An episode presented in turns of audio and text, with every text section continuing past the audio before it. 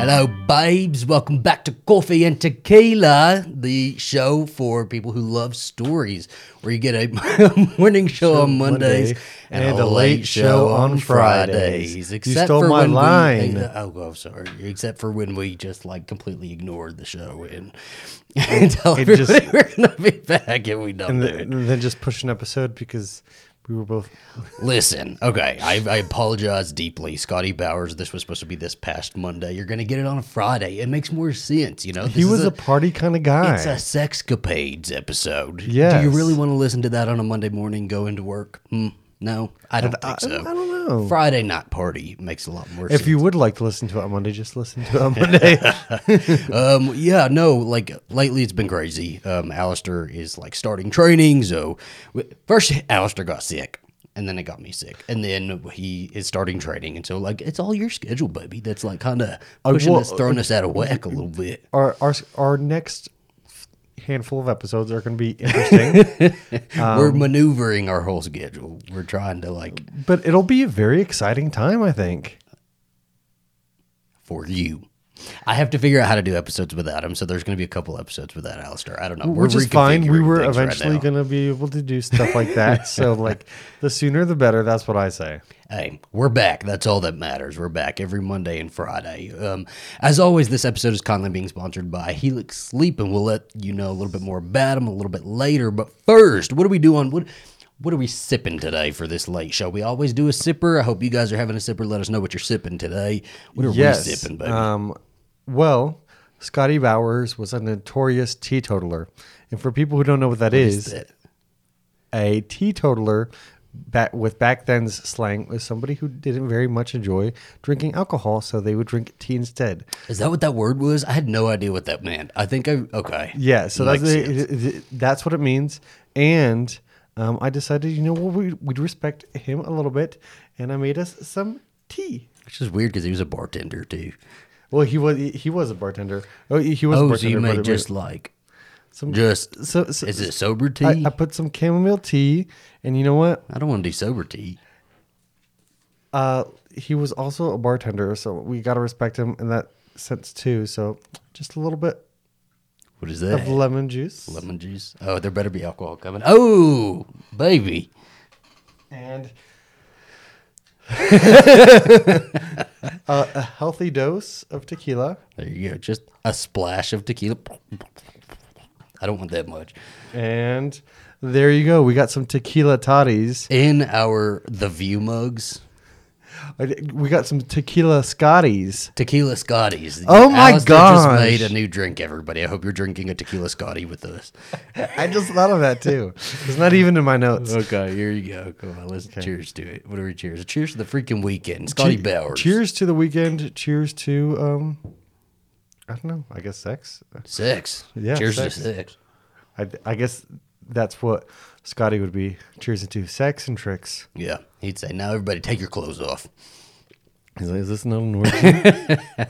Um, this episode is, might get a little bit graphic, just so everybody knows. Um, there might be like a trigger warning at some point during it, also. Yes. and I'll give you guys the trigger warning right before. You can skip forward, whatever. Um, but yeah, after we did our Tab and Tony episodes, everybody was like, "Oh, you have to cover Scotty Bowers." Do you guys know Full Service, the book Full We did Service? not. What about the um, Scotty Bowers and the Secret History of Hollywood? And everybody was like suggesting it, so we looked it up. And we were like, "Wait a minute, is this the Ryan Murphy show that we just watched?" exactly. And it was. Uh, And be- it be- was. because in the first couple of chapters, you're you're starting to get like because it's a whole gas station get up. Yeah. stuff, you know, and, and w- which is what you got from the Ryan Murphy Ho- Hollywood show, which we liked. We didn't love. We liked it. It's okay.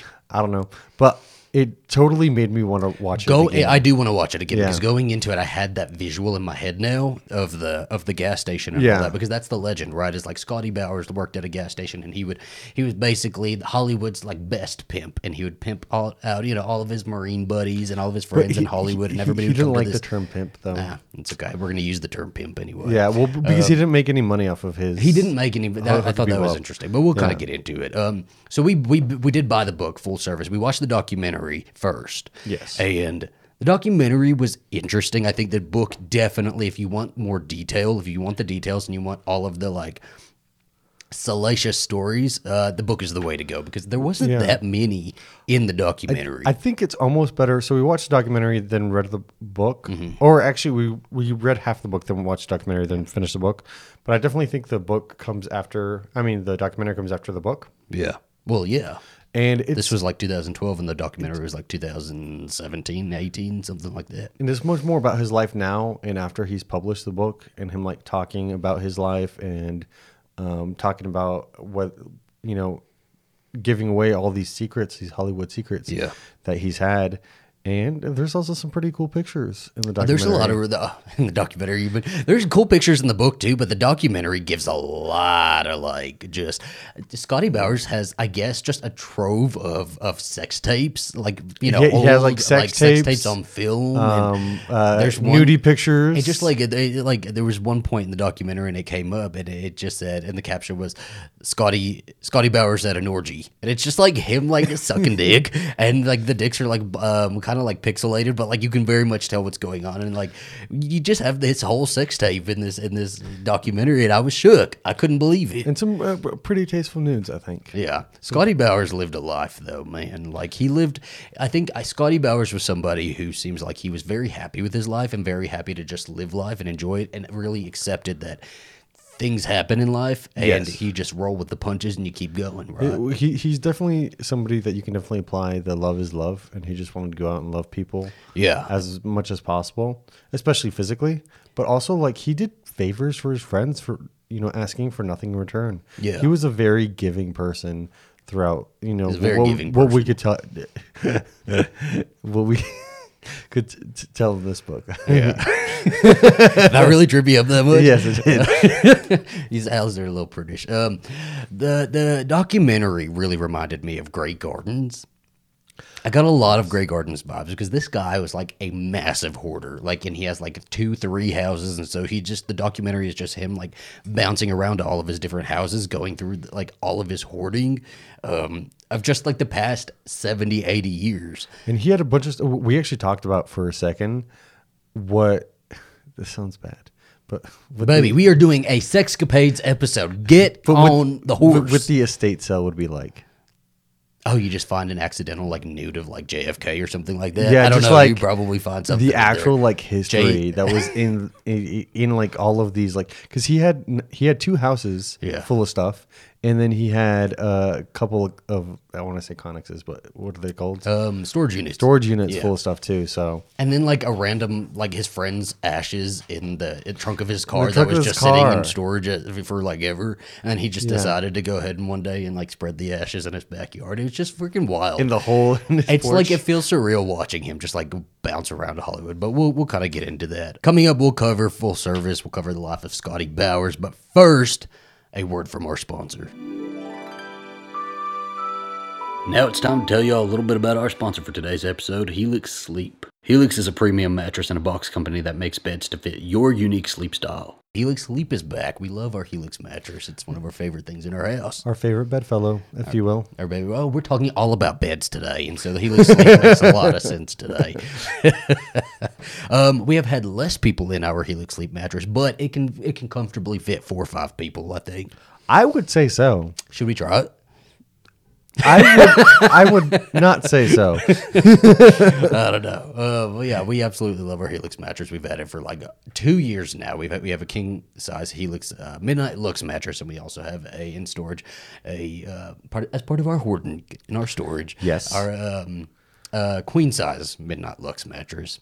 I mean, I, I mean, with this, it just seems like the, the it's a perfect sponsor for a Scotty Bowers story. It seems like it, doesn't it? It does. Helix knows that everybody is different and everybody has their own unique needs, and so they've made a sleep quiz that'll match you with your perfect mattress based on your needs.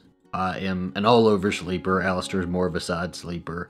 He likes a firm mattress. I like, uh, you know, more medium. We took the quiz together and we got the Midnight Mattress. One of the best parts about Helix is that they deliver the mattress right to your door for free.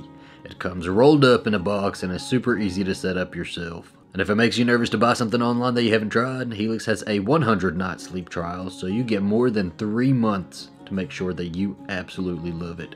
And if you don't, they'll pick it up for you and you'll get a full refund. You or somebody you know is in the market for a new mattress and you think that Helix sounds right for you, you can go to helixsleep.com slash tequila. You can get up to $200 off of your mattress. And Two free pillows. Mm. what is it that you called this? A Scotty Toddy. Scotty Toddy. Oh, I'm a little proud of you, baby, for coming Thank up with it on the spot. Look I'm at a you. cocktail sewer. Caucasour. Cock, cock, Scotty Bowers was a, was a sex couture. You're a cock. Are we drunk already? It was a sip. It was don't a know. sip. Let's just let's. How about But we can go into the story of Scotty Bowers? I think that's a good way to go. So Scotty was a farm boy in Illinois. Yeah. Yes, he he had to get up and smell the chickens, as they say at the farm. Mm-hmm. Um, and he had a brother and a mother and a father. And a sister, younger sister. sister. Yeah. And uh, he'd get up and help with farm chor- chores, and he loved going to school. Like a real farm boy. He was like Yes. this, and this is like Scotty Bowers was in his family. Like he was growing up during the Great Depression, so like it was really rough. Um, his way of life, his childhood seemed like really rough because he would wake up really early, go out, tend to the farm animals, to the cows, right before going to school, and then he'd hop on. I found this really funny that he would hop on his pony and like ride to the schoolhouse, and then after school ride back and do do more farm chores and homework and Well, you know he he did that because kids back then had had to get to school in very weird ways. Oh yeah, yeah. Your grandparents and your parents will never Back let you forget. Back in the day, I had Back- to get my pony. I had to. hey, But he, he really Depression. said that. That's in this book. He really said I had to hop on the back of my pony and ride down the unpaved road. He said unpaved road to the schoolhouse, and he sometimes he would go by his friend's house and they'd hop on the back too. They didn't have a saddle, so they would just hop on the back of the pony and. to get me an education. But life was really. I would have loved a pony. My mom had a pony when she was younger. Uh, my papa bought her a pony. my sister had a horse Hmm. for a very small amount of time. Never had a pony. What the hell is that? I don't know. I feel like it's it's not a big portion of the population like that do ponies now. Especially, I feel like back then, and he was not a wealthy. They, were they were not not a wealthy. family. They were definitely hurting from the Great Depression, just like all of the farms around them Mm-hmm. were hurting at the uh, hurting at the time. But really, from the get go, Scotty seems to be like a very positive person.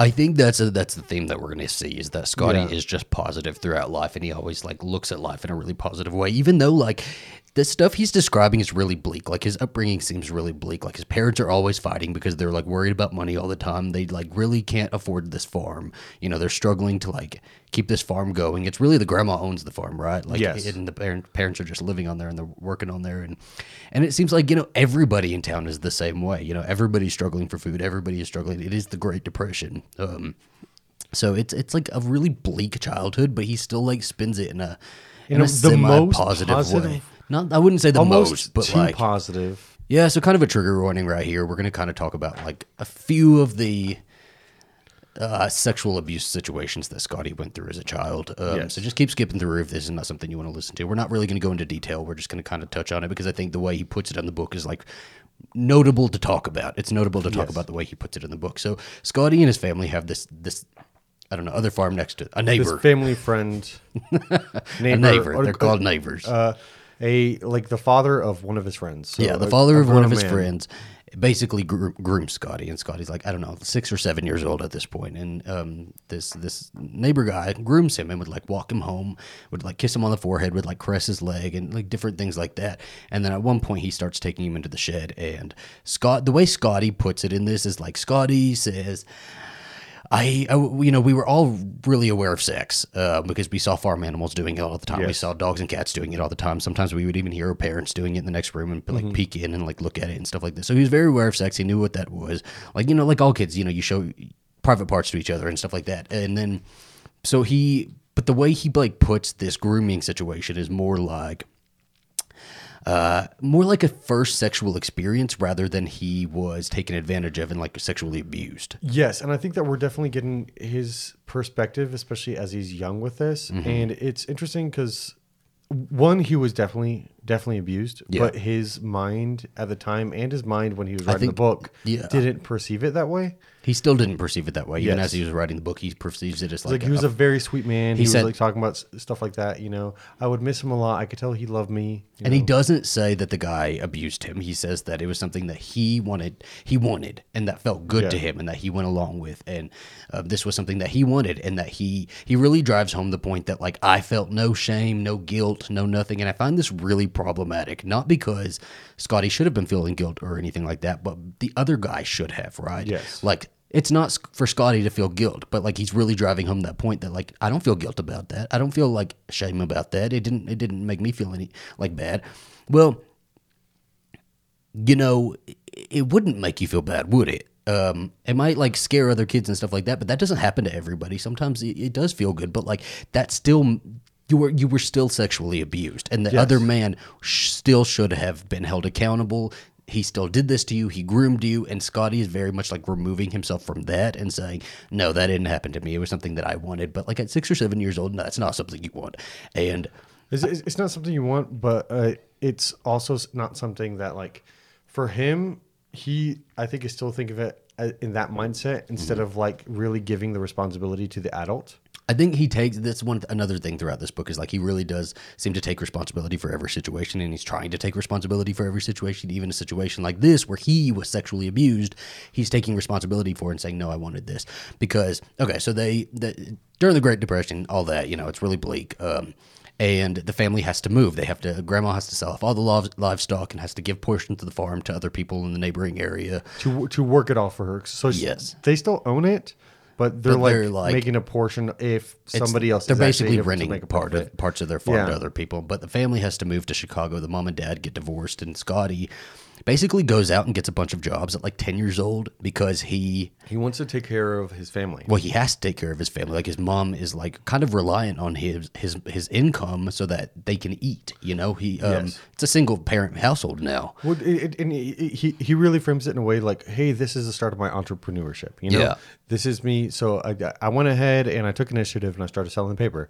And then I was like, "Hey, if I'm selling the paper, I'm also gonna si- shine s- some shoes." Yeah. And then he keeps on going up from there. And then it's So basically, like he is out all the time, and he's out Yes. really late hours, and the mom is not questioning it because he's bringing in money for the family, right? So like he has no supervision; he's just out doing what he wants, and he ends up. I, I'm gonna like briefly go through this. He just ends up.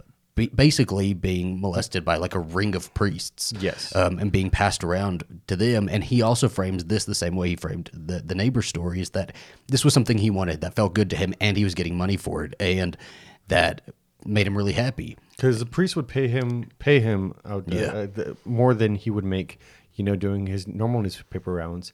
And it's and he'd come back late, and it seemed like, and this sounds maybe a little bit bad, but that he was bringing in, in enough money that his family didn't want to question it.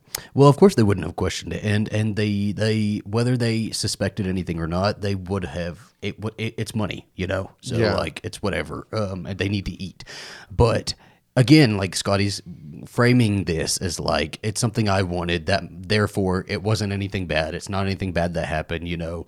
Um, I benefited from it, and it's like this is all irrelevant. This doesn't matter. You were still molested. You were sexually abused by all of these men who should have been held accountable. This is also something we encountered if you watch our Tony, um our Tab and Tony episodes. I saw a lot of parallels yes. in this.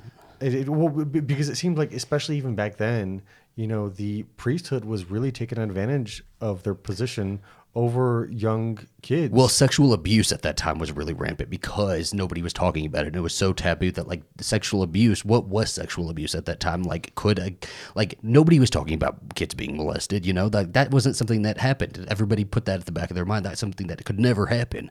And so something like this, like I think that it, that's his dated mindset. That's like really looking at this and looking at this through a lens that it's like, oh, but it's something that I wanted, and it doesn't matter if it's something that you wanted, something that felt good, irrelevant. It is, it is, it was something that they did that they should have been held accountable for, and that was not okay in any shape or form.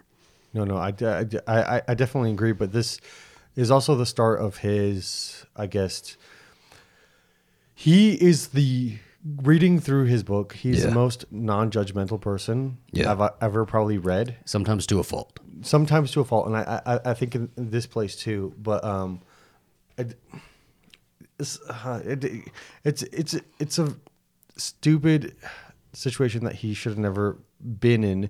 because of them and I mean because factoring in the fact that he needed to bring money home as a young child Yeah. and that burden that extra burden that that's put on you uh, where you're doing things that you don't actually know what what what and he is- probably did have like a burden from that, right? Yeah. And so then he would go out and he would be sexually satisfied as a youngin, and he would say, "This is another like kind of theme that we're gonna see is that he uses sex a lot whenever he's like in a moment of stress or like any moment of distress. He like immediately goes into sex, and like that's a that's a cure for him, right? That's a coping Yes. mechanism. And so I could see as a child, as as a youngin, that that could have been he could have been associating that in his mind as something that was like a coping mechanism from like the stress of having to come up with this money for his family, right? the stress of having to come up with with the money for the family, but also the stress of you know being at home. And I don't ever, You know? I, I, I don't want to like sit here and say, oh, oh, Scotty, you know, those are your views and they're wrong. Those are wrong views. But I do think those views are like insanely problematic because of the way he's framing it is like that's something that like wasn't wrong and that everybody, you know, was consenting to. You cannot consent as a child. You just cannot. And I'm, I'm going to like stick with that. And we're to move on from There, that. there, there should have been some. Uh, what is it called? You know how they have the notes at the bottom? Yeah. From the edit from the actual editor. They said, "Hey, I you can know, tell in the said this." documentary that like they they don't know what to do with this. Like when he's talking about it and stuff like that, they're like, "Uh, yeah, oh, uh. Like, uh, Scotty." But you know that was his experience, and nobody can tell him like he can't feel that way, right? Yes. But like looking at it from anybody else, if you don't see that that's a problem, there, there's a problem with you. Um, Scotty does go into the Marines uh, right after Pearl Harbor uh, as a paratrooper. as a paratrooper because yeah. he made like an extra. I think it was like fifty, or sixty bucks. so they're like going in, just, Yeah. just going in, like he was going to make about 50, 50 bucks a month. extra on top Yeah. of that. And he always sends money back home. He, he, he is the most giving, like we said, person Yeah. in this book. And he he really wanted this so that he could send money back home so that his family, his mom, could be like good and taken care of. Yeah, and it's during like his time in the Marines that he first goes to Los Angeles. And when he goes to Los Angeles, he's like immediately again. Scotty's a very sexual guy, and so we're talking about Scotty as an adult now, and his like sex drive is like through the roof. The mm-hmm. older he gets, his his it- sex yeah. drive just like keeps ramping up, and so he goes to Los Angeles and like immediately gets into the orgy scene. like is having with all of these people and like Scotty like almost immediately is like pretty accepting that he just likes to fuck anybody. Yes. Like men, women. Like he doesn't ever have a moment where he's like questioning sexuality or anything. He's like, it's sex, you know?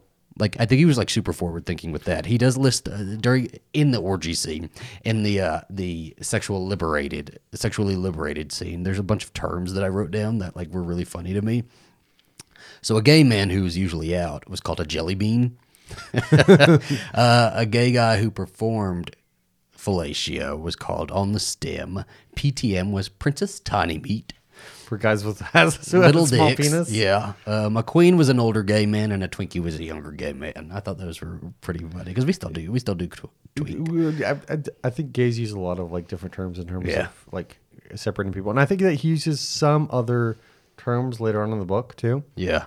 Um, he also has like a fling, like while he's here in Los Angeles, like on leave, he has a fling with Cary Grant, the actor. Yes. This really famous actor and another actor, Randy Scott, who Love- they were yes, pretty Randy much in a relationship, right? Yeah, and, and you, you you see throughout the book that he just has flings with people, and the thing is, like, I don't even know how he has that. How do time. you stumble into? I mean, I guess it's Hollywood, right? So like, there's actors everywhere. This is like the golden age of Hollywood too, and so like, there's actors everywhere, and you know, they're all like. The thing about this time period is like everybody was like fucking everything, right? Like sex was everywhere. Everybody wanted sex. Everybody was like super sexually liberated. You just weren't. It was like an open secret, Well, right? So th- like they were keeping it super hushed because of Middle America, but you know, in Hollywood, everybody knew that everybody was fucking everybody. And this also started out before the Hays laws, Mm-hmm. the, the the the Hays clause and stuff like that, because and, uh, Hollywood itself started out a lot more um, liberal minded. Yeah. You know, than it seemed like later on, on after the Hays laws that you know cut off a lot of the sex and everything that that was on top of it. Yeah. But that doesn't mean that the sex left Hollywood. It never did. It was all, never it did, was just more underground. It seems like everybody was a lot more sexually liberated during this time too, and then like at some point we just like reverted back and started, you know, really going into the closet. I think um, that I think the AIDS epidemic had a lot. that was that was a yeah. big thing. That was a big thing to do with it. Um, but so like while he's in the Marines, he's like I'm, I was pretty surprised that he was like in back to back to back combat. Like he went through a lot of conflicts.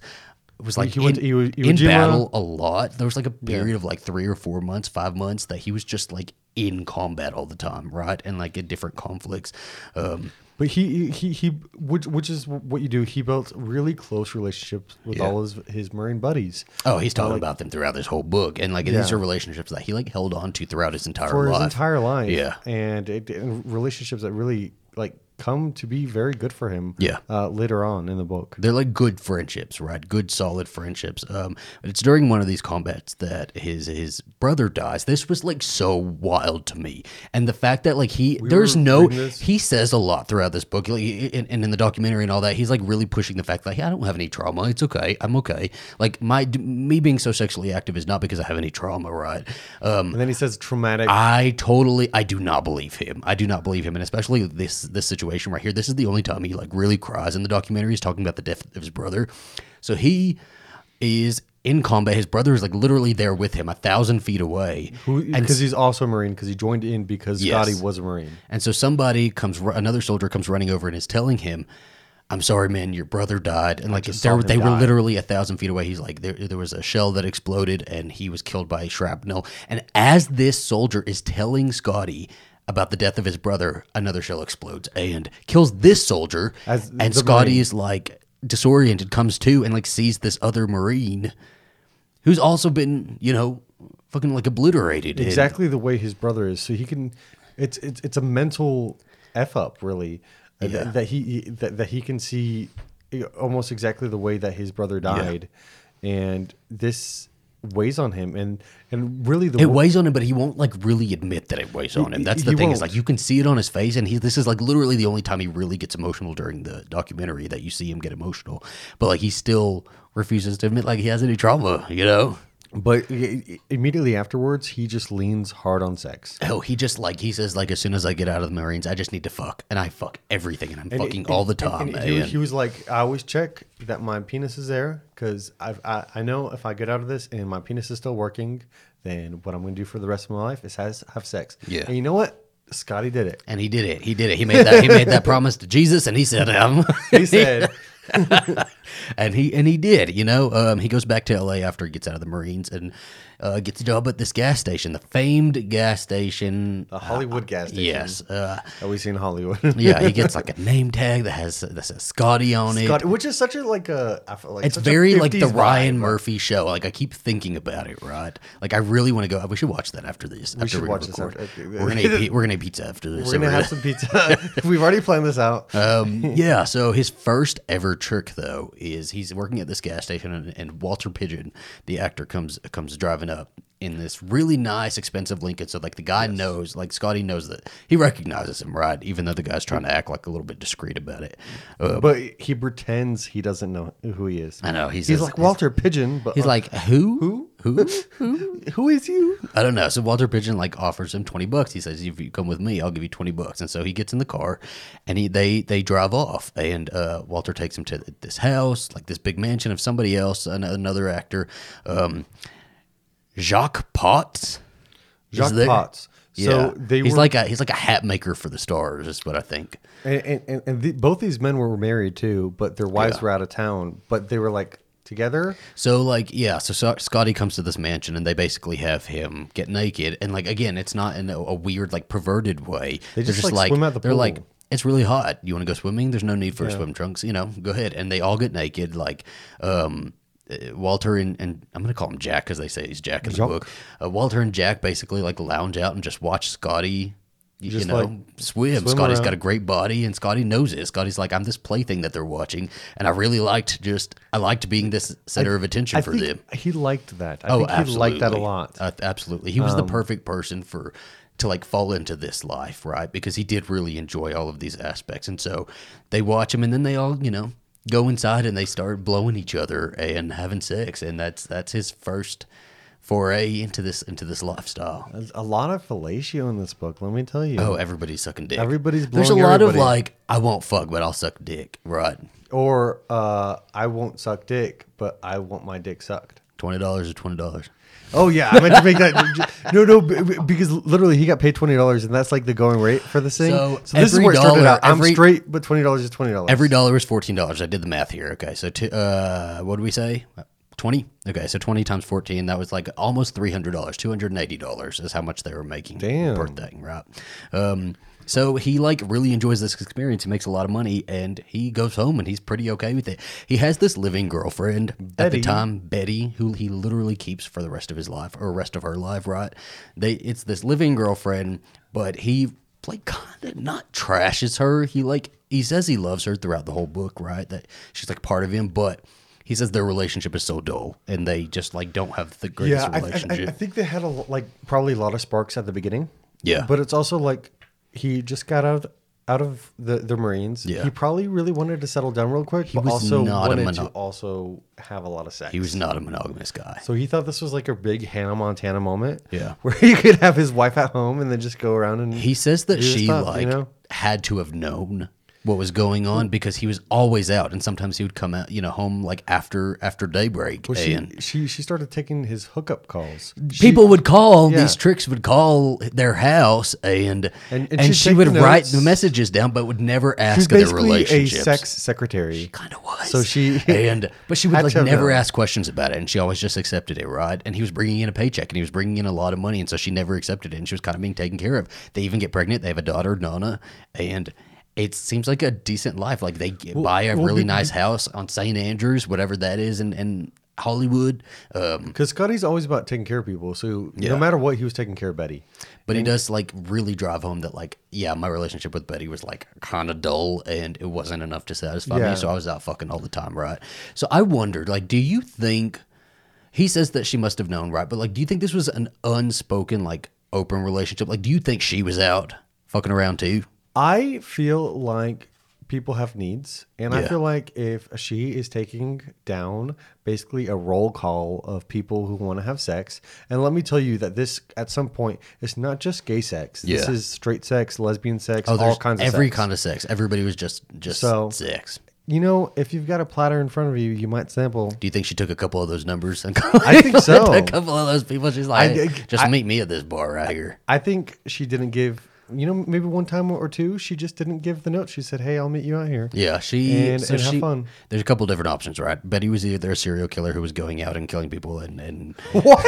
Where did that even come from? in order to like to like get her anger and frustration out. That's not the likely one. It was just a joke. But she could have also been like not very sexual and just like didn't care about sex, and so like this relationship really worked for her, and she was being taken care of. She's being or taken care of. It could have she been was- a marriage of convenience. Or it was like a full open relationship and she was out doing the same thing, right? And like it was just a don't ask, don't tell policy between the two. Um, Yes. But either way, they like stay together for the rest of their lives. So Scotty's just bringing in a good paycheck all the time. Betty's not really questioning it, and he's like going out and fucking all the time. He says like this is the big benefit to this, to getting to like you know Well, because he's getting cash, uh, dick, he's getting to fuck all the time. Pussy, And I he's guess. and he's also like So- fucking, fucking for no money all the time, right? You know, he's just like out having sex all the time, which is the only thing he wanted during war, right? He said like keep my, let me keep my penis and I will fuck everything. He's literally living his dream. He's like, I did not know that being a gas station attendant would would would bring me all of this buffet of Yeah. of people that he. so he starts meeting like a bunch of his old marine buddies right and he they start coming over to the gas station. Some of them work at the gas station and everybody the gas station turns into like this really like happening spot for like young some meetup 20 place. year olds right? Like 20 something year olds and like they're all just hanging out. And all of these hollywood stars will come in and they'll you know stop and he'll either go out or or, or what have you. But there's one guy who comes in comes in a really nice car. I think it was like a makeup artist for like Warner Brothers or something like that. Like Yes. a big big deal at the time.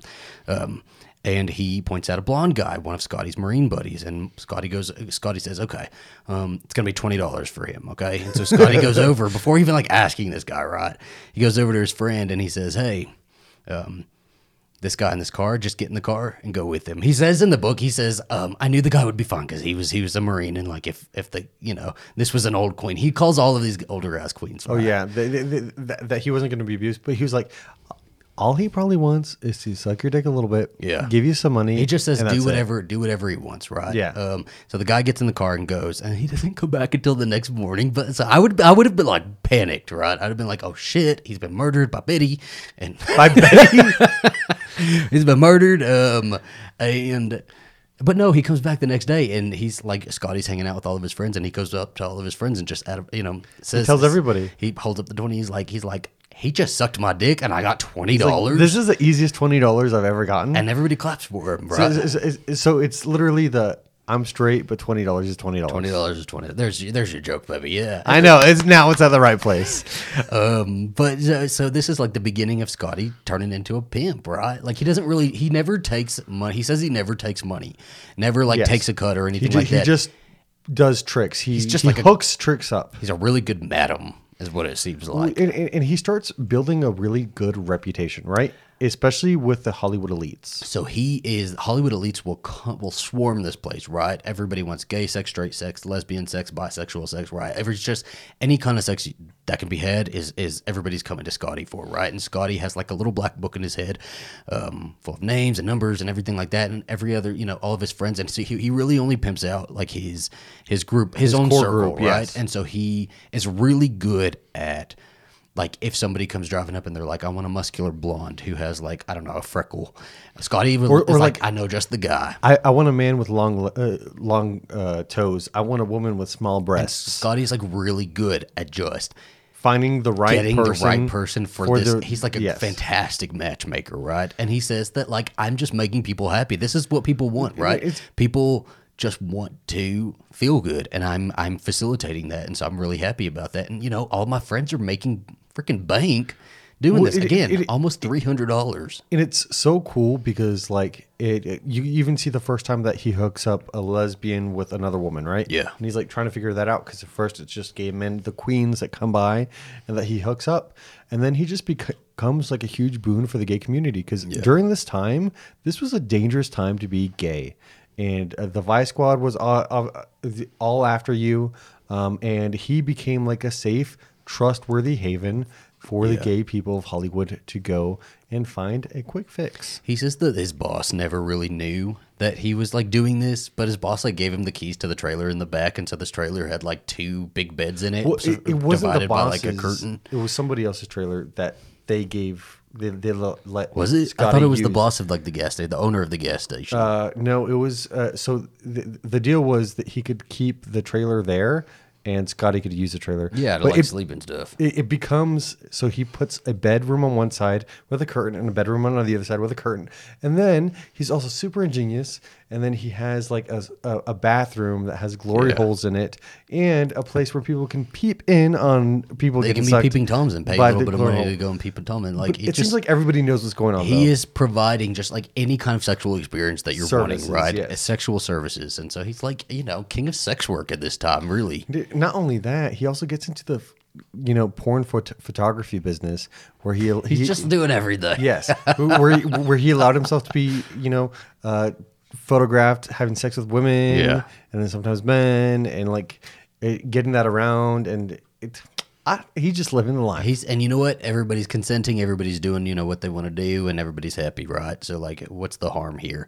Um, I did note down a couple. So like, there's names dropped left and right in this freaking book. Scotty's almost a side character in his own book, is what you said, right? Yes, he feels like a side character for me. He feels like somebody who loves to be a Mm. side character, surrounding himself with his friends, people who are the main characters in their own lives. Yeah. So we really like can't go into like every single story in the book. So we I uh, we wrote down like some of we wrote down some of the ones that kind of stood out to us. Right? There's um Cole Porter. I thought Cole Porter's was so funny. Right? So Scotty says that Cole Porter just basically loves to suck dick, and he can suck like 20 guys off in a row, and he always swallows, and he just likes the taste of He's like bam, bam, bam, just bam. loves the taste of jizz, right? So um, Cole Porter has like has Scotty um, help him throw this dinner party, and Scotty Scotty invites all of these people, right?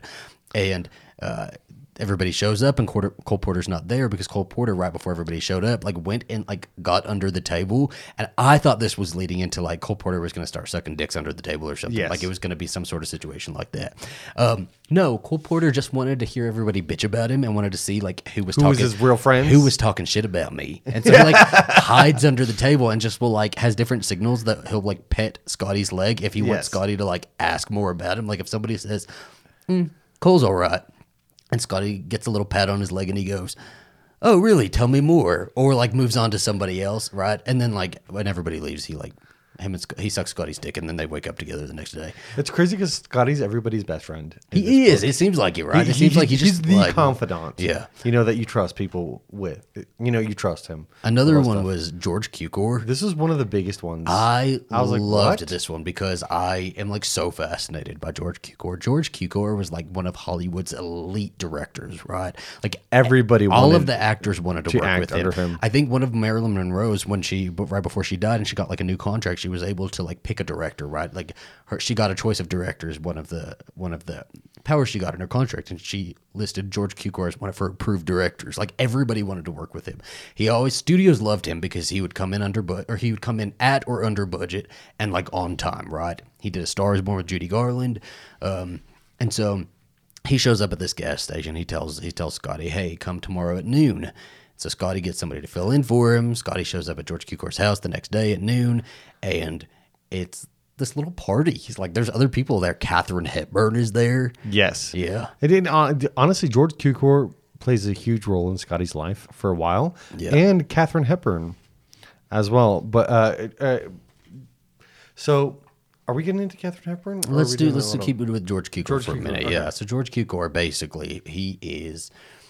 He- becomes him and Scotty become like regulars. Scotty has a lot of regulars, right? That he A actually lot of regular becomes tricks, really yes. big friends with as well. So Scotty is really good friends with George Cukor and Katharine Hepburn going forward. So George Cukor is like super rigid and like straight, not straight laced, but like he's like really to the point. Like he only wants to pay for sex. He only wants to suck a dick off. Like he doesn't really want to have sex sex. 'Cause he's a teetotaler too. I think too. He sucks Scotty off, and then he Yeah. yeah. he doesn't like to drink. He's like very straight, um, and so he'll like suck Scotty off and then go take a shower and then come out and like politely ask Scotty to leave, right, or suggest that he leave, that he take a shower and he leaves too, right. George Cukor didn't like to like stay up past like nine thirty p.m. Um, and Scotty pretty much says this: George Cukor was only doing this because sex was like an elective for him, right? Like he was getting the urge out. And then he was getting to go back and focus on his work because he's was like, drinking water. It was something he just did. he's a major workaholic. So all he wants to do is work, and he just wants to pay for sex to get his rocks off and not have to deal with a relationship? And that's the cool thing about Scotty, and I think that this is one of the reasons he works so well as a trick, Mm-hmm. is that he really meets everybody's needs, no matter how difficult they seem. Yeah, You know? So he meets Katharine Hepburn through George Cukor, and Katharine Hepburn was another really like interesting one because I've never followed the career of Katharine Hepburn. Like I knew her and I've seen her movies, but like Now, I I- never cared to like. I didn't know she was a lesbian. I was reading this stuff a little ahead of Zach, so I was, telling him some of the stuff while it was happening. Yeah. and you were like, "Katharine Hepburn is not a She because lesbian." I was like she And was with not Spencer to Tracy be- for a long time. She was married. She could not be lesbian. and not to be confused with Audrey Hepburn. Just so that people know, Katharine Hepburn. She also did the what was it, the Queen of Africa. Yeah. uh, the, the, that that's one for big uh, adventure romance movies. Um, but yeah, what was he was? It wasn't rude, but it was like weird. They, he commented on her skin so much. Yeah, he in was this. like it, like some of the like weird crocodile things that he would skin. like fixate on, right? And like, Yeah. some I think George Cukor at one point called her a spoiled bitch, and she it was like, "Do you think I'm a spoiled bitch?" And Scotty's like, "No, I don't think you're a spoiled bitch." And he said like, that "Yeah, he really she's a liked her. They were friends for like fifty years. they were huge friends. Plus, uh, guess who brought pants to Hollywood? Who what brought pants? Oh yeah, she did. Katharine I looked it up. I googled it. I said, "Who brought pants to Hollywood?" It says Katharine Hepburn. um, but like over so over time, Scotty says that he fixed Katharine Hepburn up with like 150 women, and it was so many because she didn't like to like keep the same ones around, so she would rotate through Rotate the tri- roster. you know, all the time. But there was one girl that this is a little problematic here that Scotty fixed her up with Barbara, who was like 17 at the time when she was first fixed up with Katharine Hepburn. But Katharine Hepburn was like like Enamored. I wouldn't say in love, but like very much obsessed with her. And this was her, one of her regular, um, one of the regular ones that she she wanted around, right? Yes. She liked her so much. She bought her a car. She would get her all these gifts. And when Katharine Hepburn died, she left a $100,000 to Barbara. Um, and Barbara was like keeping in contact with Scotty. I know where we're going. I, she Barbara had kept in contact with Scotty, and so when after she got the hundred thousand dollars. She called Scott and she's like, "It was really nice. I like, I'm, I'm, I'm, really happy about this. But like, my third husband just died, and I'm super rich because he, left me his fortune, so, I don't really need, need the hundred thousand dollars. I'm like, baby, just give it to me. I know. I'll take it. I'll take it. I'll take it. Um, I want. I would want a certificate that said Katharine Hepburn left me hundred thousand dollars, like a T-shirt. We didn't get a T-shirt. yeah. Katharine Hepburn left me hundred thousand dollars. Katharine Hepburn had been married though, like uh, of a short marriage, but then had had a really long relationship with Vincent. Spencer Spencer Tracy. Spencer Tracy. Spencer Tracy. And which was weird. So this one like really confused me because Spencer Tracy was also married his entire life while he was with Katharine Hepburn. It, it was very weird because Spencer Tracy was married all of his life, but he lived on in one of George Cukor's uh, side houses, basically. Yeah. For most of the time, and he allowed this. So this was kind of how Katharine Hepburn, you know, was able to be, you know, basically a, a semi-open lesbian in Hollywood. Yeah. Uh, while not being one because of the affair that they had between Yeah. Spencer Tracy. It's funny because this affair was more acceptable than you know her, her It's being a weird because and they were only like pandering to Midwestern people, right? Like this was all of the sexcapades and everything, like this lesbianism, the gay, the gay. It, it was all an open secret in Hollywood, and so like it's weird that like Spencer Tracy was married, so they had to keep their relationship hush hush. It, that was also an open secret, but like they still used that as like a publicity tool to like make everybody think that they were. together, but it, it really wasn't a real thing. But they would hang out a lot. So But I also think Katharine Hepburn was still. I've still read a lot, and I've, I still think Katharine Hepburn was like enamored by Spencer Tracy and still was like really so it- probably in it- love with It him. could have been one of those special parts, but there's there's one time. So Spencer Tracy, everybody, George Cukor, Spencer Tracy, Katharine Hepburn, they all hang out a lot Yeah. with you know Scotty Bowers, and uh, Scotty, you know, hooks up people with uh, with. Uh, um, Katharine Hepburn, Yeah. but he gets to be really close friends with Spencer Tracy. Kind of. He says he more. He really describes Spencer Tracy as like I thought this was funny. Spencer Tracy is definitely the blow and go guy. Like he would like get really shit faced. He would hook up with a guy and then wake up the next morning and be like, "Oh, dude, what happened? I don't. I don't remember any of that. What? Oh, that's crazy." It, it, it- and I love this. So, for, for people who don't know, during Hollywood, they used to like pair people up. You know, old Hollywood, they used to pair people up a lot. And Spencer Tracy and Katharine Hepburn were paired up for a bunch of movies. But there's this one time that they were eh, Scotty was hanging out with Spencer Tracy a lot. You know, he got really, really drunk. He was really, really upset, and then he was like, "Katharine Hepburn's a bitch. I know, She's right? so mean to me." They all talk so much shit about And- Katharine and- Hepburn. and- and, and, he was like, well, he takes care of, you know, Spencer, gets him in bed, Yeah. gets him water, stuff like that. And then Spencer's like, please don't leave. No. And he, he was like, okay. So he's like, well, I guess I'll stay the night. And then uh, one thing that leads to another. of course, it led to another. Right? and it, so it, this happened several times, but it's- just like, oh, bro, it, I seems like Spencer. Mean yeah. for my dick to slip into your mouth. I don't know. Yeah, he, Spencer needs to get like basically completely plastered Yeah. for this to happen. But it, I feel like it's definitely a planned out thing. I feel like, which is such a like a, a difference to Katharine Hepburn, right? Like Katharine Hepburn, like everybody, George Cukor, as Katharine Hepburn's really good friend, has to like constantly tell her, "Hey, tone down the lesbianism. You need to be more discreet about this." And Katharine Hepburn's always like, "I'm a lesbian," Where's my club? and uh, where's my club? And the studio's like always trying to get Katharine Hepburn to like tone down her lesbianism, be like, "Be discreet, be discreet." And Katharine Hepburn's like, "I got pants. I got pants, but pants become a thing. Look at this zipper on my pants." Dude, And, and I, love how open she is. Yeah. But also Spencer Tracy, whatever sexuality he is, he's he was definitely very like Yeah. Um, conflicted about that. I love well, the Katharine Hepburn was too because I love that Katharine Hepburn was so open about it, but she still was forced into the closet. Like she still had to go into the closet because, and like she had no support. Nobody was telling her it's okay, just be out, just be out. Which you couldn't really do. At that No time. support. She died in 2003. I mean, she could have come out in the 90s or something like that. I don't know. I, guess don't know. It just it it. I feel bad for her because I feel like naturally, if nobody had been telling her to like stay in the closet, I feel like she'd have come out. Um, but she had so many people telling her like be discreet, don't don't do this. Well, and yeah, it just you have a lot of instances, especially Yeah. with old Hollywood, um, and I think even New Hollywood, where you have these people who are basically openly gay, but not openly gay. You Yeah. know. Um, and it, a lot of stuff is protected by either their managers or, or you know, th themselves just being slightly discreet. discreet you know. Yeah, let's move on to a couple more. So, uh, James Dean, just briefly, Scotty says that he was gay, but I've read a lot on James Dean, and I've always read that, like, because his sexuality is always up in question, right? And I, everybody pretty much agrees that, like, James Dean was more straight, but would fuck anything to get, like, wherever he needed to get, right? Like, if he needed a movie, if he needed anything, like, he would fuck something. So, like, he, Yeah. whether you want to call that bi or whatever, like, he didn't really give a shit, but, like, he would probably prefer to fuck a woman, right? So I don't know. I, I think maybe I don't know as much as you do about that, uh, but I, I obviously hear more about his. He says that James Dean was like a his, uh, a prissy queen though, like it was like really bitchy. Well, I think he talks about James Dean the worst in this book than he's talked about anybody else. Because I think James Dean was an asshole. Like let's And- be and- real. and I think he, he and probably and was. he was like James Dean was an asshole. I didn't blame him at all. He's like I, I was at a party with James Dean. Yeah. and he just smoked a cigarette and just put it on the floor and, And he stamped it out for no fucking reason. and Rock Hudson like hated James Dean. So, Rock, like, Hu- which is funny because I read something before we read this book that Yeah. Rock Hudson was like after James Dean uh, died that he was like happy that James Dean died. But I feel like it sounds so bad. that's so terrible. But it, this provided some context because it sounded like, it, which you should never be happy that anybody No. meets a fate like this. But it, it, it, sounded like, especially on the set of what, what is Giant. that? The Giant. Mm-hmm. Not the Giant baby.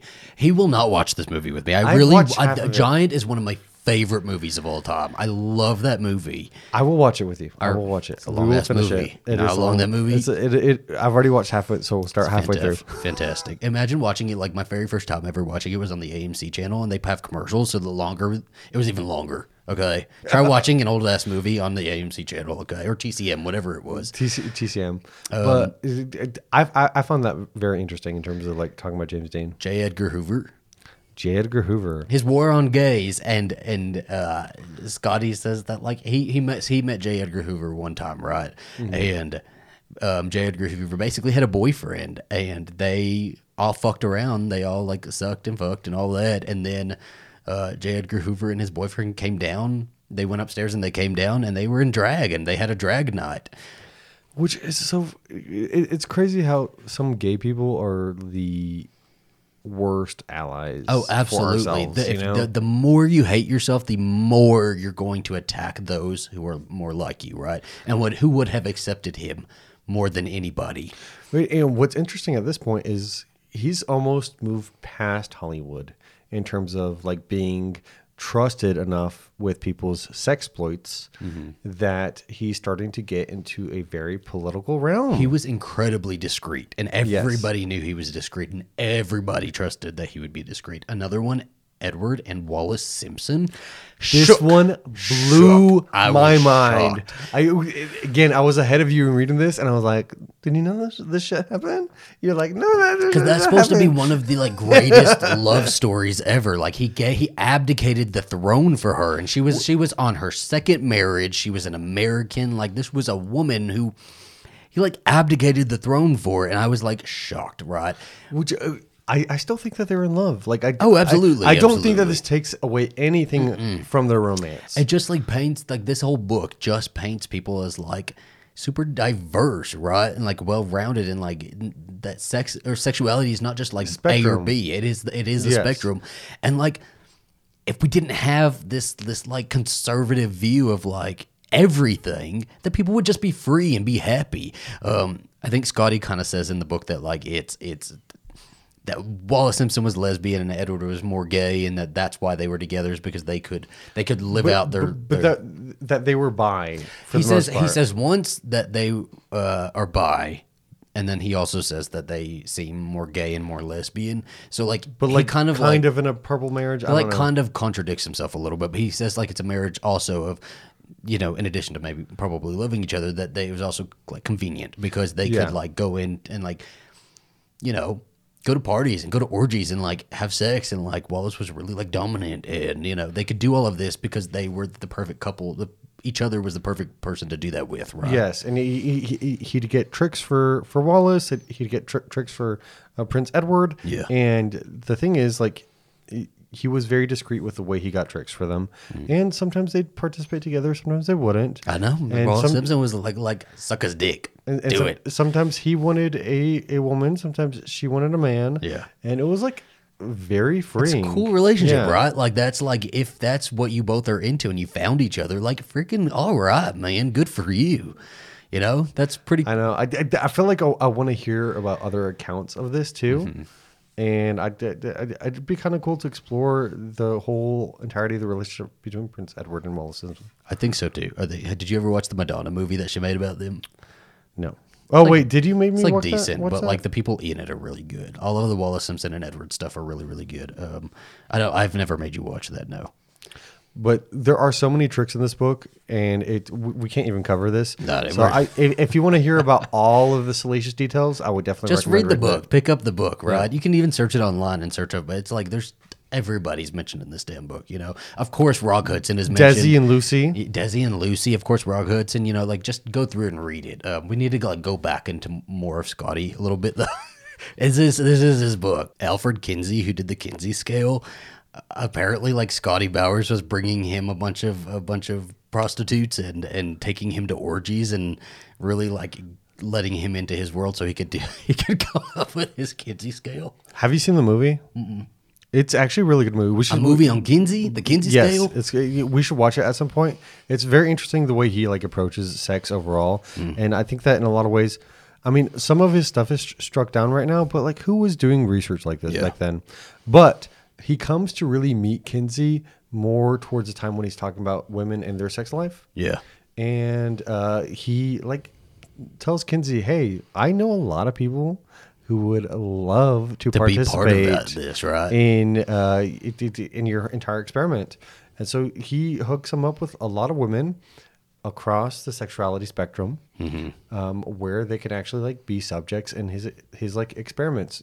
Obviously, everything's like um, above board. They Yeah. volunteer for this. And it's interesting because like this is, I think people had had at this point accepted that gay people were a thing, Yeah. They're like those people are around. but but but I feel like they hadn't accepted as lesbi- that lesbians were a thing because for the most part, weirdly enough, I think women were desexualized. I women were definitely desexualized unless they were like just to serve a man, right? But like Yes. I don't know, like sexual lesbians have always been a little bit more accepted. You'll always see a lesbian couple in a in a movie or TV show before you'll see a gay couple. which is uh, interesting, but it's, it's also they face their own um, special. Everybody has, I think we all have types the of struggles, right? Yeah, We all have the struggles. Because I think that in a lot of ways lesbians can seem more palatable, Mm-hmm. but at the same time they don't get the you know privilege of being men. Yeah. You know, so it's like I don't know. We're going to go into Scotty's life a little bit though, because I feel like we've kind of trailed off on uh, you know all of his tricks and some of some of the notable ones. Um, in the seventies, this was oh my god, this was horrible. Like I think the way he kind of will maybe touch on something that was really traumatic and then like go right back into sex is very telling. So like again in the documentary, he's like very sure that like none of my sex is atta- is tied to trauma. I'm I'm fucking because I like it, you know, which is like true. I do believe that. I believe that he loves it, right? Oh, he's very like complimentary about himself too. He's like, I have a big dick. I have like a tight body. a tight body, fantastic sex drive. I can you know shoot buckets, you know, like he's which very, I don't doubt. no, I don't. honestly. I don't, doubt, at it. all. And like, but like, he's like very complimentary of himself. But like, he always like will bookend a really traumatic experience told very, very briefly with like more sexcapades. Right? He always goes into it. So like in the seventies, his daughter Donna gets pregnant when she's 23 years old, which is the same age that his mother has him, and Mm-hmm. the same age that his brother Don, who Donna's named after, dies. Yes. Right. So Donna gets pregnant when she's 23 he shows up at because again like he's living like a, a bunch of different in a bunch of different places right? He like has a bunch of different residences and one of them is is the house in st andrews that he still shares with betty. And so betty's still living there and like he like just visits her you know every other day. I, I, I like to say that he r- really sleeps in a lot of different beds, but I feel like if he had a Helix mattress, he would have stayed in one.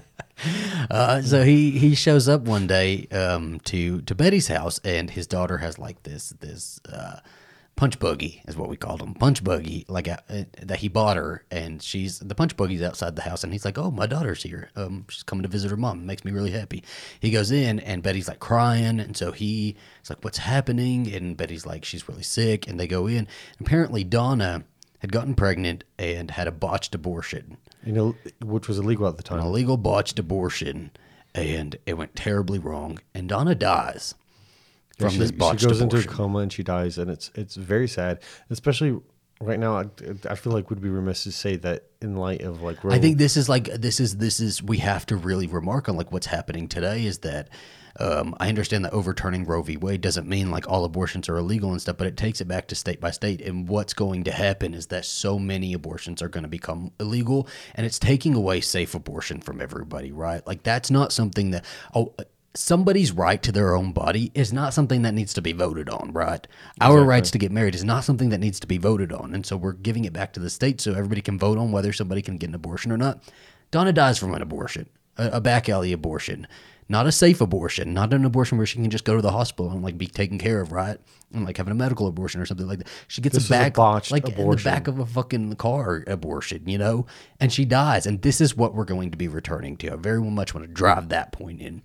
Um, but so he very, very briefly talks about this. This is maybe like a full page at most, maybe even less. I would even Yes. say less because half of it's like taken up by you know the, the chapter title. Um, and then he immediately goes into talking about how porn was really exploding in the seventies, making a breakthrough. and he's talking about like Deep Throat and Linda Lovelace. And it's also po- it- there's also possible it's also possible that he hadn't completely gone through the through his trauma because he does talk about the fact that he regrets that he's been basically very much elsewhere. Yeah. You know, during the entirety of her life. Well, he says yeah, he, he's fine he he supported his family financially but hasn't been there. Yeah. And he says that like this is something that's so devastating. He does mention that it's pretty devastating on him and Betty, and that after this, like they never have sex again, right? Like, This, this is the although before it's like, how much sex did they even have anyway? Because they didn't. They, Prob- he would just like come over and like maybe fuck her a couple times and then like leave. But like he says, like now their relationship is pretty much non-existent. He they're just like they never have like a full breakup.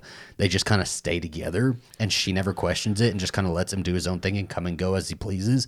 Um, I felt bad for Betty, and I really do hope that she went off and had like her own double life, you know, where she went off and had her own life that he didn't know about and he couldn't write about because he doesn't know it. In the documentary, he like shows all of her nudes too. He like pulls them all out and like Oh, her yeah. titties are hanging out. He's like, I took this picture of Betty and. He's what are very you doing? proud. Betty's titties are all over the TV right now. Did she want her titties Zachary, all over the TV? I would be showing your titties all over the TV. Don't put my titties on the TV. I'm gonna put your titties on the TV. No. but um, what I think is relevant to just point out at, at this point is that um, that Betty, I mean, she, uh, sorry, she wasn't his only child. Yeah. So, so he had helped out two couples in the past, one lesbian couple. Um, because they wanted a kid together, Mm-hmm. and a uh, straight couple where the man was paralyzed from the waist down. He helped both of them out, and uh, his deals with them was that he wouldn't have contact with the children afterwards. And he was very proud of that. He I mean, was very book, proud of the being book able to let title is happy. like a very, it's a really great title. First, full, Full service. service, yeah. He like literally helps people out all the time, right? I think the one person that he may be, I don't know if he, I, I can't even say if he let her down or not. Betty, I don't, I can't say if he ever let her down or not because I don't know how she was feeling about any of this. It would have been so great for him to write this book while she was alive and us to get like quotes from her, right? Because I'm like so fascinated on what she was thinking and what her experience was because we're only hearing it through him. And he's like, I know she knew about it. She might not have known about this, but I know she knew about this, and like you know, we just didn't talk about it, it. it, it, they never actually like face anything. Yeah. and th- they were married for the rest. Of the year. They were never her married. life. They were never married. I mean, they were because I think that They were never married. if if you live in the same house for enough time, I think that's counted as married. I don't think that they I, I, I, they weren't. They weren't. Well, it they, was just they, never they, like they, they, they were together um, for about sixty years. Yeah, they were they were just together, right? They never had a breakup or anything. He would visit her like almost every day. Um, okay, in 1977, so like again, the the the trauma is like quickly followed up with something sexual, and like he quickly goes into sex. So like I think that is a big theme throughout this. Is like I'll talk about something really traumatic and then go into it. Um, but kind of moving on from that, in 1977, is it called Kew Drive? K E W, Kew Drive. Are we not? Wait, I have Deep Throat on my notes. Or you do you want to talk about Deep Throat? I just I- I he, thought it was kind kinda cool. He kind of went into it. Go Well, I- I- Deep Throat was like the first big like sex movie Yeah. that happened, and I, I looked it up, and It's one of the first pornos I was ever watched. yeah, it, it, it- the the actress was really big, and then apparently, so he hook, he hooked her up uh, with she did like a a, a blowjob panel Mm-hmm. for a bunch of gay men in Hollywood, and he was like, "Why do you guys want a panel with her? You know, doing a blowjob for Hollywood when y'all, gay men know how to." s- I'm sorry, the way that I'm going to say this, but he said gay men know how to suck dick better than anyone else. Yeah. But she did good on the panel, and uh, they were they talked about it around Hollywood, and then she started doing um, classes for women in Hollywood. Do you know? Do you know much how to about Linda. La- Lovelace? I did. This is the most I know. she is she pretty much came out and said that all of that time she had she had a boyfriend who was also her manager and he was like forcing her into all of this um, Oh, I didn't know and that, that. she was forced to do the porno she was forced to do all of these different things and um, he was like really abusive and and all of these things so it's something to, to we'll have to cover her too her story is really interesting It was more layers than I. I, I saw. I, I Scotty does not book. talk about Yeah. that in this. He doesn't. Yeah. He doesn't even mention that. Um, so kind of moving on from that, in 1977 on Kew Drive, there's this house on Kew Drive that like Scotty's in love, Love with. with, It was yeah. a really, it's really nice house. I think is, is this in the Hollywood Hills? It has to be right. It and it's a really nice house. Um, and it's like surrounded on either side by like two empty lots, so it's got space. You know, it's and and Scotty just loves it, and he wants this house so much, and he tells the the owner about it all the time, and the owner offers to sell it to him at one point, and Scotty just doesn't have the money for it. But the the house goes through different owners, and one of the owners is named Beach. And that's one of yeah. his really good friends. So like Scotty's like always friends with the owner of whoever lives there, and is always like doing yard work for him, repairs on the house. He puts in a pool at the house, like Beach was the guy in the uh, urn. yeah.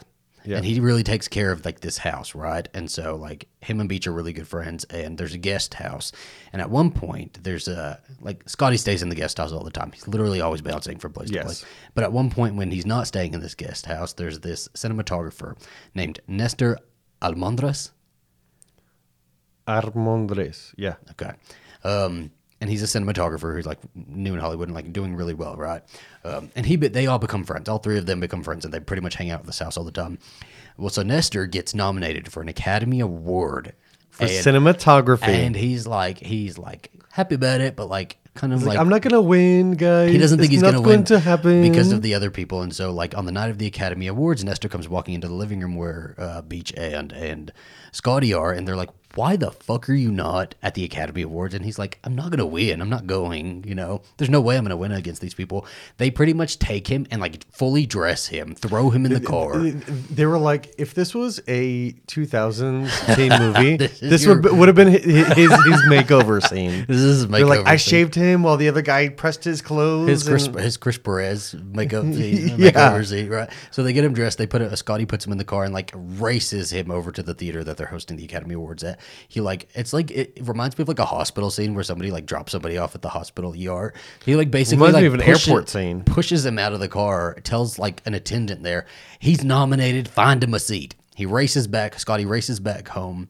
And he arrives just in time to see that Nestor wins the, Academy, Academy Award. Award. I thought this was really cool that like Scotty wasn't trying to like get into the Academy Awards. He just like took his friend to the Academy Awards and pushed him out and like made him go to this event because he knew it would be special for him. It, it, it- Beach becomes one of his best friends. I, he, he even says, especially in his old age, well, not he's not old age, but like as he gets older, you know, his friendships just solidify. Yeah. you know, and Well, it's he's just like- friends with just like- everybody, and he's like a good friend. He seems like a really good friend. He seems like he lacks in some places and is a really good friend in other places. Because I feel like he does lack a lot with his relationship with Betty. I'm like, because he could have let her go, but again, we don't know her side, and we don't know if this was an arrangement that really did work for her as well. Um, it seems like he, he's a better friend than a boyfriend or husband. Yes, absolutely, absolutely. He was really committed to bachelorhood. Um, so like Nestor wins, and so when Nestor dies in 1992, he leaves in his will. Two houses. No, Was it not two no, houses? you don't know what you're talking about. Oh, the Oscar. The, the Oscar, to Scotty. Sorry, he leaves his Oscar to Scotty. Um, so I don't know. I misspoke. We're almost there. We're almost there. Okay, so Beach, when Beach dies, Yes. okay, he leaves the house on Kew Drive to to Scotty, and not only that, he leaves another house that he owns in Hollywood Hills to Scotty as well. And the stipulation in the will is like, you can sell the Hollywood Hills house, but like the one on the Kew Drive, whenever you die, just give it to my godson. My godson can have it, right? Why not give it to your godson first? But he's like giving it to Scotty, and it's like Scotty's just like being gifted all these houses. He just really like formed these really great relationships with people, and people just liked him so much. It's They're actually- leaving him fucking houses. It's super refreshing to see this because, like, throughout the book, that he's so giving all the time, Yeah. to everybody, and he never expects anything back, you know, except for, for I maybe mean, a and, I mean, and he could not be telling us that he does right. But like, he- it this is like all hi- his everybody opinion, that has yeah. quoted him either too, like outside of the book and everything, they don't have nothing but nice things to say about Scotty. Mm-hmm. Everybody always says that Scotty was such a nice guy and that he was so good to everybody and really checked in on people. And then people. Obviously, that's what you got to do. And people are leaving your houses and stuff, right?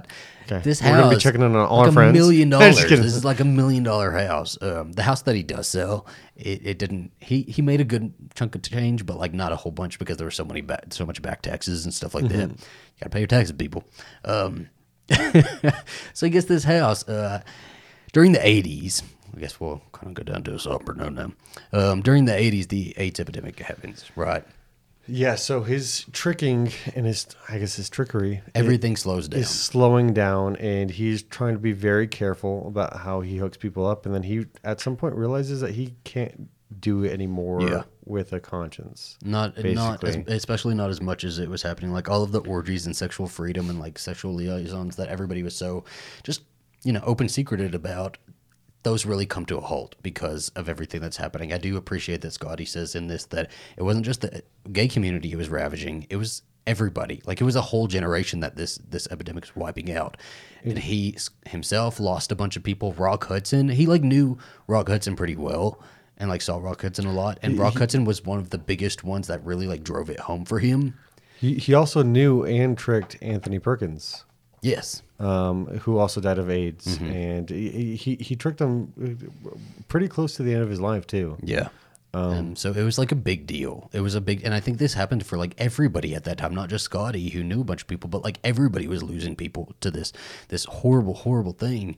Um, this- I think what Well, I was gonna say this was kind of the end of his his that's big what his bachelorhood, bachelorhood and right this now. this kind of like I don't know if he would have committed to anybody had this not happened, right? Because he he meets this singer named Delois, like a cabaret singer, and she and him move in together and get married, and they live in one. They live in his house on Kew Drive. Yes. Um, which starts with fucking weird, man. Fucking weird. Again, Betty could have been completely okay with all this. He says that Betty didn't know anything about Lois and didn't know that he was off living with Lois and like married to another person and that he was still visiting Betty like almost every day and but Lois knew everything about Betty.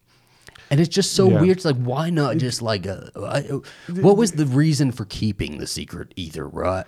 I, I don't know, but he still visits Betty every day, Yeah. and then eventually, unfortunately, Betty uh, slips and falls. She she breaks her hip, and he takes her in. She goes through recovery, but uh, he realizes that She can't really take care of herself. she can't really take care of herself, so she, he puts her up in a home. Yeah.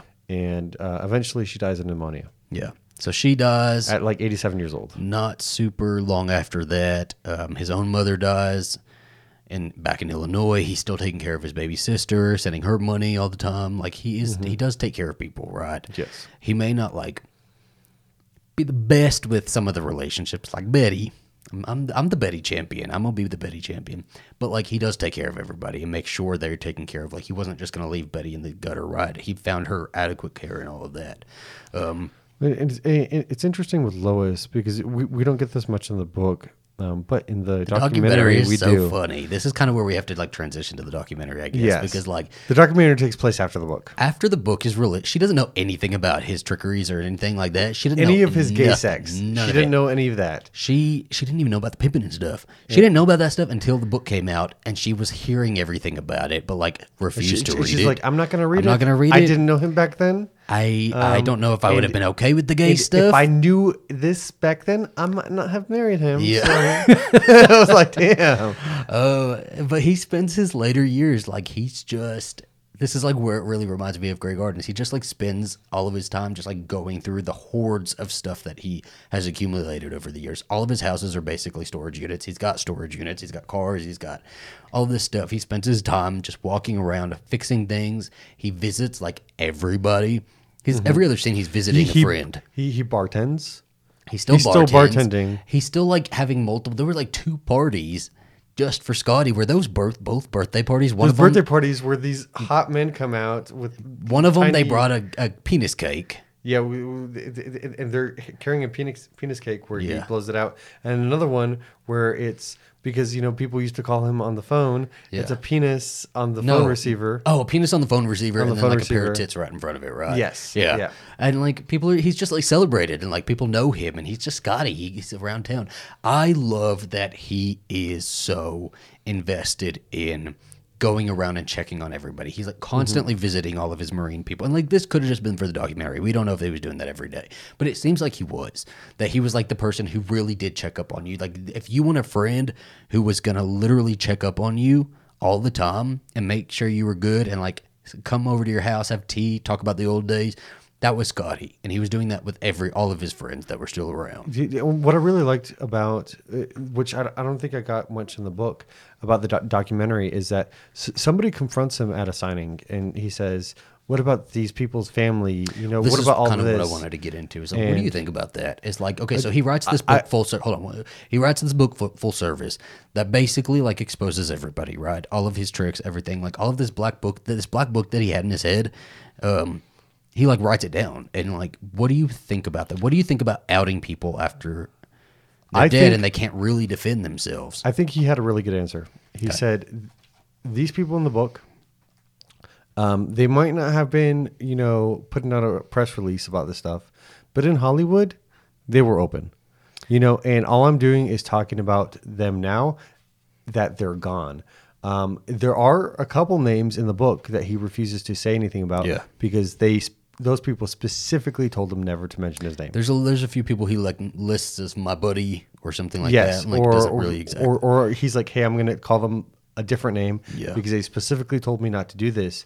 But I think that in a way, m- and this is my personal, I, I, it, it's not the most comfortable of, uh, of situations, and I think that in some ways maybe he he definitely went over the line Mm-hmm. or towed the line, but at the same time he's telling stories that I believe a lot of these people would have liked to have to- been told, and that during their though, lifetime, because they didn't tell them though. They didn't tell during their those lifetime, stories. they never got the opportunity to do that. or they chose not to. That's the thing is like they these people chose not to say these stories, um, whether it was fear of coming out or the fear of this or that, or that they just didn't want to. And I do think there's a couple different ways to look at it here, right? Is like he did wait till everybody was dead. Before he did this, so that they don't really have to like, if they didn't want to come out, they don't have to deal with it, right? And I guess that just their kids. It's like, I guess your mom was a lesbian. I'm sorry. Um, um, but also, it's a way to it can it can kind of read like trash, you know, a tabloid, something like that. But at the same time, you know, this was the reality. These people were gay, lesbian, bi. These people were sexually free. They were They were this, real that, you know, people. they were real people. And when is it time to quit pretending like everybody was just straight and living a heteros- heteronormative lifestyle, right? Like when is it when is it okay to say, no, actually, this was the truth. You think that every that gay is a new thing? Like everybody likes to be like, oh, why is gay shoved down our throats all the time? No, everybody gay people were already around, right? They- they- These we- we've people all were been here for so long. and- Yeah. and, this is proof that we've all been here for so long. Mm-hmm. And that's not to say that these people in a different era wouldn't have been. They would have been able to be out. Katharine And- Hepburn. and I she would have totally been she, out. she would have totally been out. She got her pants. But- She'd have, they'd have been they'd have been all the way up here. Her parents would have been all the way up here. Okay, she'd have had mom jeans, lesbian jeans. she, she, she was Gen Z before Gen Z. But the, and, and that's not to say that Hollywood is perfect now. I'm Yeah. sure that there's a lot of people who are still concerned about their careers, still concerned about being leading men, leading women, who prefer to keep their you know lives more discreet. Yeah, You know, absolutely. uh, new Hollywood and old Hollywood, there is still some correlation there, but that doesn't mean that eventually, or even nowadays, if those people were around now that they wouldn't have been open. And I love being able to read about people like me. and recognize it, right? And like us be able to recognize it. Do you think that he told the truth, the complete total truth in this book? No, I mean, Do you not? Uh, uh, uh, because He doesn't- we- th- one time passes. Yeah. Not everything's going to be perfect, and I think that's fine. That's human error. Um, two, I think that he chose to lean on the positive, Yeah. rather than the, the negative. True. So I'm sure there's a lot of negative stuff that happened. You know, there's had to have been some incidents that happened during doing these tricks. Yeah. and and, and we don't hear about that. So. Um, He doesn't yeah. strike me as a liar, though. So, if anything, I think he probably just Omitted. omitted. Yes. Um, because he doesn't strike me as a liar. He doesn't strike me as somebody who's really out for attention in a way that's like he wants to be famous or anything like that, right? I think he likes attention, but I don't think in that way. I don't think Yeah. he had like an objective with this. And I think the book kind of just like, if all of it's true, it just, it just, shines light on like something that everybody already knew, but that mi- middle America like shut their eyes to, and everybody else had to shut their eyes to too to like please middle America, right? But like these were this was real life. This was real life, and it was something that was like pretty out and open until a certain point in time when middle America just like could not bear it, um, I- I, I think that and everybody got shoved into the damn closet. we can see that he loved to be needed during Yeah. this time, and it, it, in a way, his book is. I mean, we've been covering a lot of gay Hollywood lately, but this is it's gay Hollywood. It is the book. It's gay history. The book is a a, a log. It, the book is a symbol of pride for him that and all of the ways he was able to help people. That's how I take it. He he never victimizes himself in anything. He never like really victimizes anybody. He kind of just like shoots it straight, and he's always taking responsibility. And sometimes that's to a fault, like with the sexual abuse situations. I think you know there's no reason for him to take responsibility for stuff like that. But like, I think that's just the way he lived life, and it's perfect portrait of who he was and how he viewed life. And in that way, I think the book is pretty successful. You know, I, do- I- honestly, I enjoyed the book I a too. lot. I did more than overall. documentary. I didn't. I, documentary is okay. The documentary was okay. I think it's worth worth the watch, um, but you're gonna get the juicy stuff from the book. Absolutely, I'd highly recommend reading it. Full service, Scotty Bowers. Um, Sc- Scotty Bowers and with Lionel Fried Friedberg. Lionel Friedberg. what were you looking at? I don't know. He looked in the closet door. Like there's a camera over there.